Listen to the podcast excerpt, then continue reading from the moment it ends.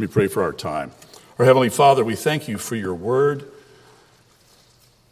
And in Father, as we just said, we need your help. We need your help by the power of the Holy Spirit, that uh, we need the Spirit to subdue us, to deliver us from our, our stubbornness, even as your children, that we might see the beauty of your word, see the beauty of Christ, embrace him and embrace his ways and reflect his glory as we're conformed more and more to his image. We pray all this in Jesus' name. Amen. I'll read uh, Hebrews uh, 3, starting with verse 1, and I'll, I'll read on till uh, 4, to the end of 4 2. Hear the word of the Lord.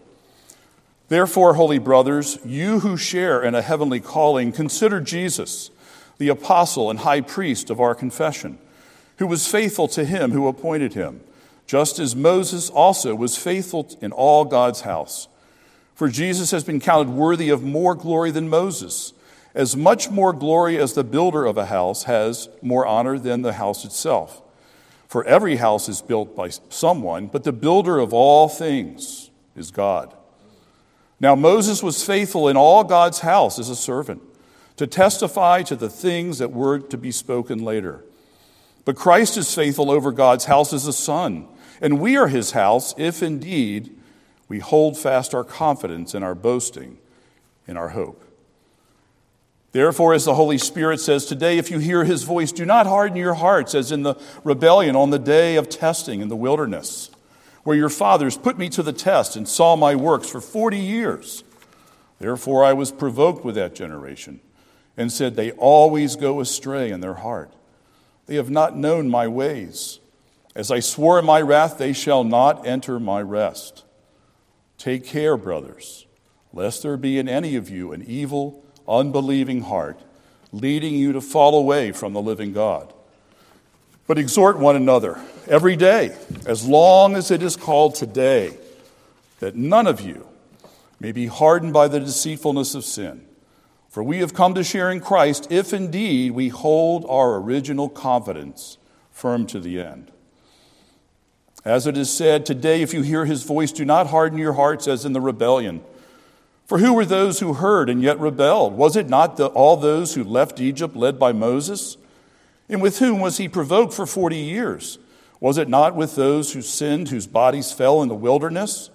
And to whom did he swear that they would not enter his rest, but to those who were disobedient? So we see that they were unable to enter because of unbelief. Therefore, while the promise of entering his rest still stands, lest let us fear lest any of you should seem to have failed to reach it. For good news came to us just as to them. But the message they heard did not benefit them because they were not united by faith with those who listened. As I've said over the course of uh, this study through Hebrews, Hebrews is a very sobering book. It doesn't pull punches, it tells us exactly what we need to hear. Uh, it's to one degree or another. It is addressing a group of people that, in some sense, are behind. Their growth is stunted. They should have been further along. And that's just a sad, sad commentary, particularly for the people of God. And yet, he, he doesn't let it go. He doesn't try to whitewash it. He tells them point blank they're in great danger, and not just of being stunted, but of falling away from the living God. That they would not know the rest that Christ has purchased for his people. Now, I can't explain everything today, and we'll pick this up in two weeks. Um, just by sidebar, I want to encourage you. I know it's difficult to hear Hebrews, Psalms, Hebrews, Psalms. Uh, that's, you're being stretched. Uh, and I've heard Brian's sermons, and you're being blessed by his sermons, I trust. But it is difficult to switch back and forth. But for some reason, that's what the Lord has for you and for us, for our good. And our God is the God of the Old Testament and the New Testament. So they're all connected in some sense, all through Christ. So, anyhow, I just want to encourage you. I know it's not been, it's probably not easy to go, okay, are we going to hear from Psalms this week or Hebrews? But for some reason, that's what the Lord has, and it's for our good. So you're getting two books for the price of one, it looks like, in some sense. But in all seriousness, there is this danger of these people because they don't see Jesus clearly, that they might fall away. Now, I'm sure that in your own life, in the course of your Christian life, you had people who walked with you for a while in the Lord. As far as I know, I came to Christ in, in, a youth ministry. And I can remember gathering with a bunch of guys who were all excited about Christ. But as time went on, over through the years, it's like I knew some guys were moving on in Christ and some were not. I even went and called. I felt convicted. I needed to go check up on these guys. And they just seemed so disinterested. One of the most poignant stories I've heard is uh, the, the life story of a certain athlete. I'm not going to say who this person is or what they did. I can share it with, with you privately. But there was a certain athlete who was a confessing evangelical and was kind of in the leadership of the evangelical movement. And it, he was an athlete and he had to make a decision. And uh, as, as things changed, he came to set the world record in his event. An amazing, amazing thing. I've seen this person perform their activity, and it's beautiful, it's flawless. But within a number of years, he denied Christ. He's become a practical atheist.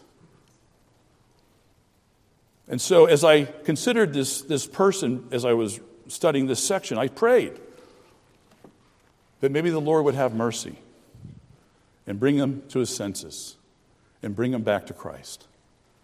But these are not idle words that we have here. It doesn't mean that when God saves a person, they're not saved, but part of God saving a person is endurance, is persevering to the end. That's the grace of God at work. The grace of God is always alive in some measure.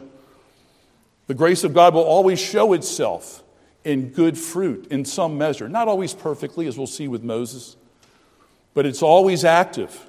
And nobody thwarts him, nobody stays his hand. And so we need to understand that these are serious, serious warnings that the writer gives us. And so far, we've heard that God has spoken through the prophets and they're binding words. The Old Testament are binding words pointing to Christ. And we heard that Jesus is better than the angels. And the writer, every time, he keeps going back to the Old Testament, he keeps going back to the scriptures. And I'd like for us to pause there because it's so important that we understand that. You know, there's, there's some circles in Christianity, all they want to talk about is the New Testament. And I understand that because I was, that's how I started out in, in, the Lord. But we need to know all of the Word. All of the Word points to Christ. All of the Word uh, fills out the picture, the glorious picture that we have of Christ. You can read the New Testament, but you won't, ex- you won't understand the depth and the, the, the, deep beauty of who Christ is if you don't know what went before. And so I, I encourage you, I, I encourage you to read the whole Scripture. I heard a sermon last week, and the man said he would, if he had the funds, he would buy everybody in the congregation a certain book. And I've thought to myself, if I had enough money, I would pay everybody in our presbytery $1,000, particularly the teaching elders, if they would read through the scripture every year and verify it for me. I think it's that important, as I've seen for myself, the fruit, the beauty, the goodness of the Old Testament filling out the, with flesh more and more who Christ is and what he's done. All the parts of Scripture are there for our salvation, the warnings and the promises. And so there's so many things. I'm still slowly going through the Old Testament, particularly the first five books, and I feel like I, I got to pay attention to the details because something here is telling me of Christ. And that's what the writer to the Hebrews is depending on. He keeps going back to the Old Testament, he doesn't make things up. I'm sure all of this was in light of the, the risen Christ, and all the pieces started to come together. But the basis, the foundation of what he's telling us, even in our passage today, is the Old Testament. And if you don't read the Old Testament, you'll be truncated in your thinking. You'll be truncated in your view of Christ. And so we need to be there. We need to be in the Old Testament.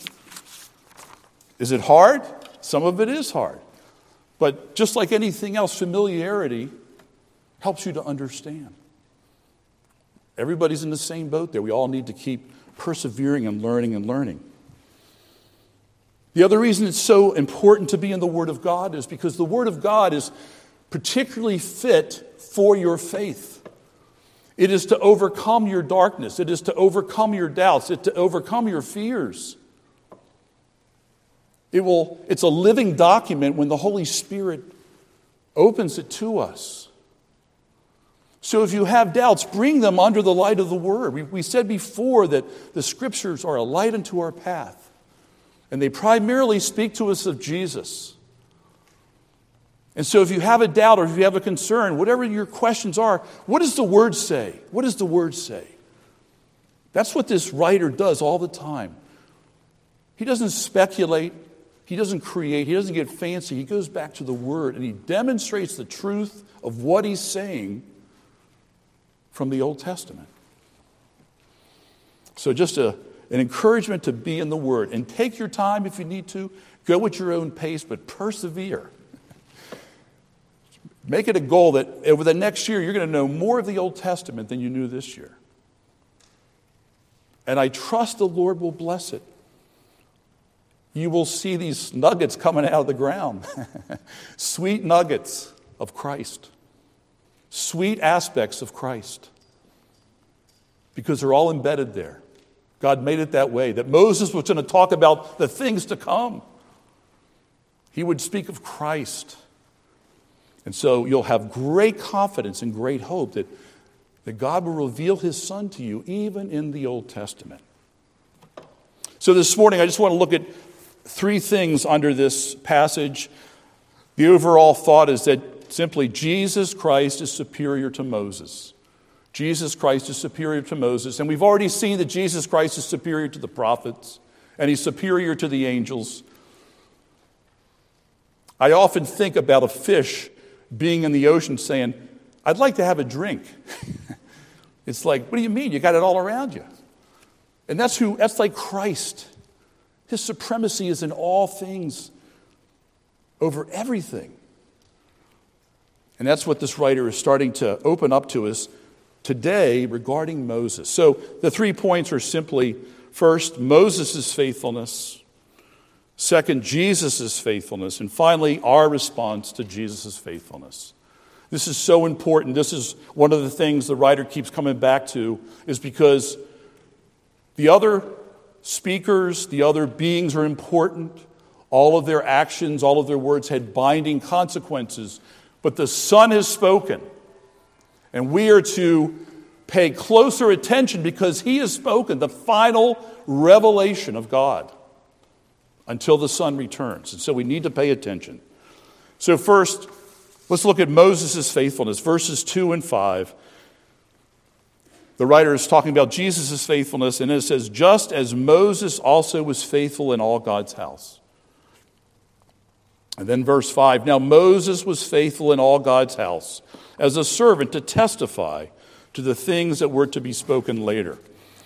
And as I said already, what's the basis of his evaluation? The Word of God. The Word of God is his evidence that, that uh, Moses was faithful. As we look through here, he, uh, if you look at the Old Testament, particularly in the book of Numbers, there's this sense that keeps coming up over and over again. It says, The Lord spoke to Moses. The Lord spoke to Moses. The Lord spoke to Moses. And you start to, I, I start to feel like, wow, I think I get it. I think I get it, but it's, it's like the Lord drives it home that the ultimate authority is, is the Lord speaking to Moses. And then at the end of a certain section, we read, according to the commandment of the Lord. The Lord speaks, and it says Moses did it, or the people did it, according to the commandment of the Lord, or as the Lord commanded Moses. Over and over and over again. If you look in the book of Exodus and uh, Leviticus, it's all over the place. And as I'm reading that, I'm thinking, do I get that? I need to listen to the Lord, then I need to do what he says.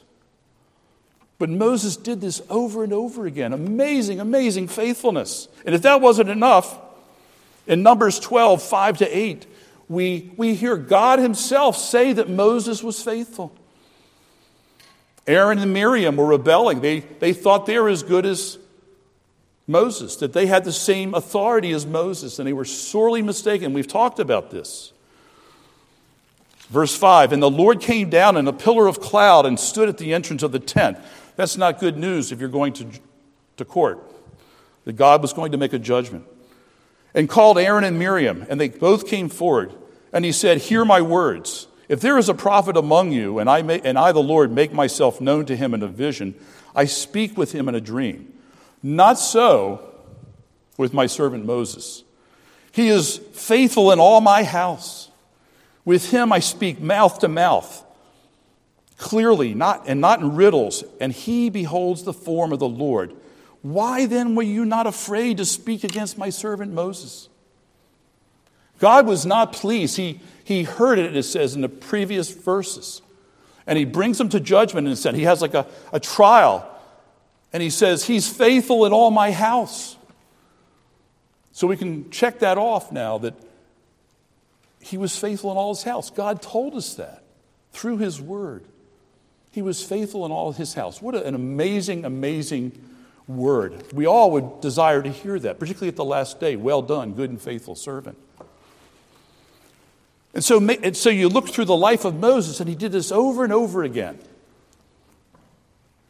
Usually. Usually. Because, see, Moses was a man like us. He was not like the Lord Jesus Christ without sin, but Moses was like us, and he had bad days, and he had hard days, and he had trials, and he, he was so faithful. Think about how many people he was leading. But people murmured and complained. This past week in God's providence, I did my usual reading list, and I was in Numbers. I thought, wow, this is interesting.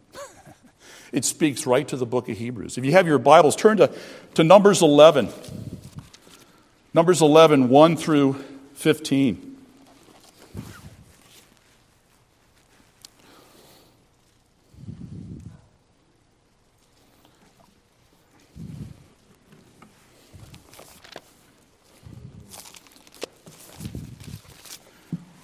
It says this And the people complained in the hearing of the Lord about their misfortunes. And when the Lord heard it, his anger was kindled, and the fire of the Lord burned among them and consumed some outlying parts of the camp. Then the people cried out to Moses, and Moses prayed to the Lord, and fire, and the fire died down. So the name of that place was Taberah, because the fire of the Lord burned among them.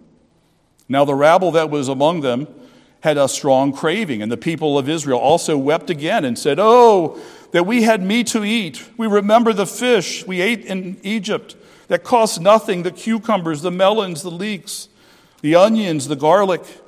But now our strength is dried up, and there is nothing at all but this manna to look at.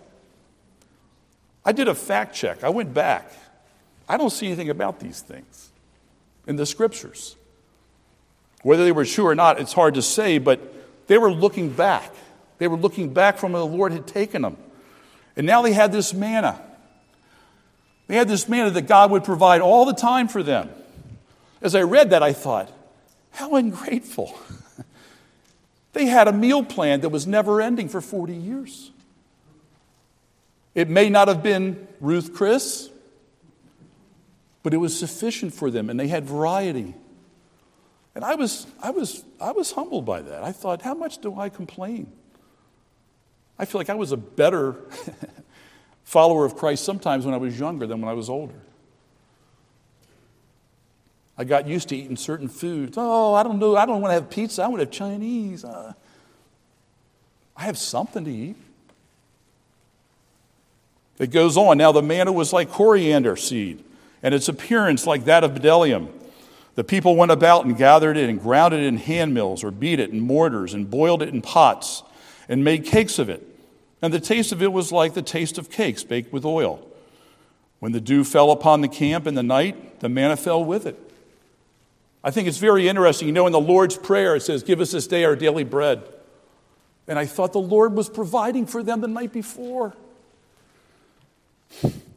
If you, if you know anything about your own, your own ingratitude, I thought, wow, the Lord provided the night before. They'd wake up and it's there. Moses heard the people weeping throughout their clans, everyone at the door of his tent. And the anger of the Lord blazed hotly, and Moses was displeased. Now, Moses is getting agitated. Moses said to the Lord, and these are very striking words Why have you dealt ill with your servant? And why have I not found favor in your sight that you lay the burden of all this people on me? Did I conceive all this people? Did I give them birth that you should say to me, Carry them in your bosom as a nurse carries a nursing child to the land that you swore to give to their, to their fathers? Where am I to get meat to give all this people? For they weep before me and say, Give us meat that we may eat. I am not able to carry all this people alone. The burden is too heavy for me. If you will treat me like this, kill me at once, and I, if I find favor in your sight, that I may not see my wretchedness. The worms of Moses' heart came out. I, I don't know if anybody would want to have a shepherd that said that about, about them. But I also know, because I'm a sinner who has leadership of some sort, that I know that those types of thoughts come to me I, I trust by God's grace, not as they did here. But it's amazing that Moses would say that. And the scripture says he was faithful in all God's house. You know, a few weeks ago we read from, I think it was Peter, one of Peter's epistles about Lot, righteous Lot. And we had just heard, I think I read the Old Testament passage, and it was about when Lot gives his daughters up to these wicked men. It's like, how could you do this? You're a father. And yet it says, righteous Lot. We see this disparity between what they did and the Holy Spirit through the scriptures testifying to their service. How could that be? It's because the blood of Christ it's because his blood covered all their sins. It's because they were granted his righteousness. They were seen in Christ and not in their, their frailty. They made mistakes, they sinned. But they get this amazing, amazing commendation. Lot, that he was a righteous man, and Moses, that he was faithful in all God's house. I recently took Hebrew, Hebrew 1. I just finished up about two Fridays ago. I passed. I passed. There's a wide range of what you can pass with. I didn't get 100 on every test. I didn't get 100 on every paper. but I passed. Now, I, I, would like to get hundreds, that would be great. But we see here with Moses, he didn't get 100 on everything that he did. He didn't get a 100. And yet, he was faithful in all God's house. And yet, at the Mount of Transfiguration, Moses is there. Moses and Elijah. Amazing, amazing. Because they were Christ's and they were seen in Christ's righteousness, we get a sense of the impeccable, impeccable holiness of Christ that comes out in his service. We'll look in a minute. That's attributed to us there's no way we could ever attain to what was required for us to be the Lord's, to be purchased, to be His children. There's nothing we could do. Nothing, nothing. I looked up this morning, the Washington Monument is 555 feet tall. And in some sense, as we compare us, we might be at the one foot mark. And Moses and others are at the three foot mark. But it's not the 555 foot mark like Jesus is. And that's just trying to understand the difference between Christ's righteousness and his faithfulness in ours. Moses made another big mistake towards the end of his time. He sinned again in um, Numbers 20, uh, 10 to 13. He was told to speak to the rock, and water would come forth. But we read this then Moses and Aaron gathered the assembly together before the rock, and he said to them, Hear now, you rebels. Shall we bring water for you out of this rock? And Moses lifted up his hand and struck the rock with his staff twice, and water came out abundantly. and the congregation drank, and their livestock. So far, it seems okay. Verse 12 And the Lord said to Moses and Aaron, Because you did not believe in me, to uphold me as holy in the eyes of the people of Israel, therefore you shall not bring this assembly into the land that I have given them. These are the waters of Meribah, where the people of Israel quarreled with the Lord, and through them he showed himself holy. Moses did not treat God holy. He was agitated. He allowed his emotions to overtake him. He didn't calmly go through that trial well. And it cost him entering into the promised land. That promised land, the temporal promised land. He got to see it from afar, but he didn't enter it. And we see the holiness of God, that, that God is perfectly holy, and he never, he never wants us to not think of him in that way. It's an amazing thing that anybody is saved. And it's only through Christ. And it's only a remnant.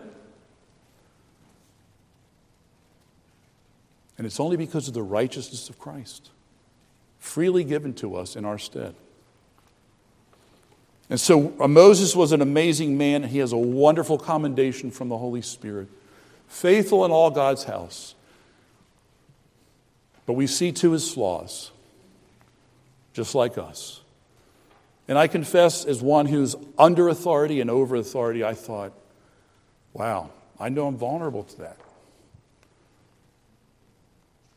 As I was reading through that, I felt like the Holy Spirit was forming me, saying, Look, you, you do this too, Steve. You got to be very careful where you, when you go forward. Does, we never say truth is not truth. But we can't allow our emotions and our feelings to dominate how we respond. So Moses was faithful in all God's house. It is the testimony of Scripture. Those who are in glory will see Moses, see Elijah, see Jesus. But there's Jesus' faithfulness. Jesus' faithfulness, and there is no comparison. There's no comparison. One, one writer has said this, and I'm going to use this, and I'm just going to summarize it in this way. You can go through the New Testament and look at what Jesus did. The writer to the Hebrews will tell us also. Look what he endured, look what he faced. Even for fellowship to be broken with his Father, obedient to the point of death, even death on the cross. This, this man, Philip Edgcumbe Hughes, says this. He collects all these verses from, from the book of John. My teaching is not mine. This is Jesus. This, my teaching is not mine, but his who sent me. I have not spoken on my own authority. The Father who sent me has given me commandment what to say and what to speak. The words that I say to you, I do not speak on my own authority, but the Father who dwells in me does his works. And then addressing his Father says, I have glorified thee on earth by completing the work which thou gavest me to do. I have made known to them thy name. Jesus was faithful as a servant in the house, but also as a son and the one who's building the house. If he wasn't faithful, there'd be no house. This room would be empty. But he was, he was obedient to his last breath. He was faithful to his father with the last breath that he might purchase a people for himself. He endured all these things not easily.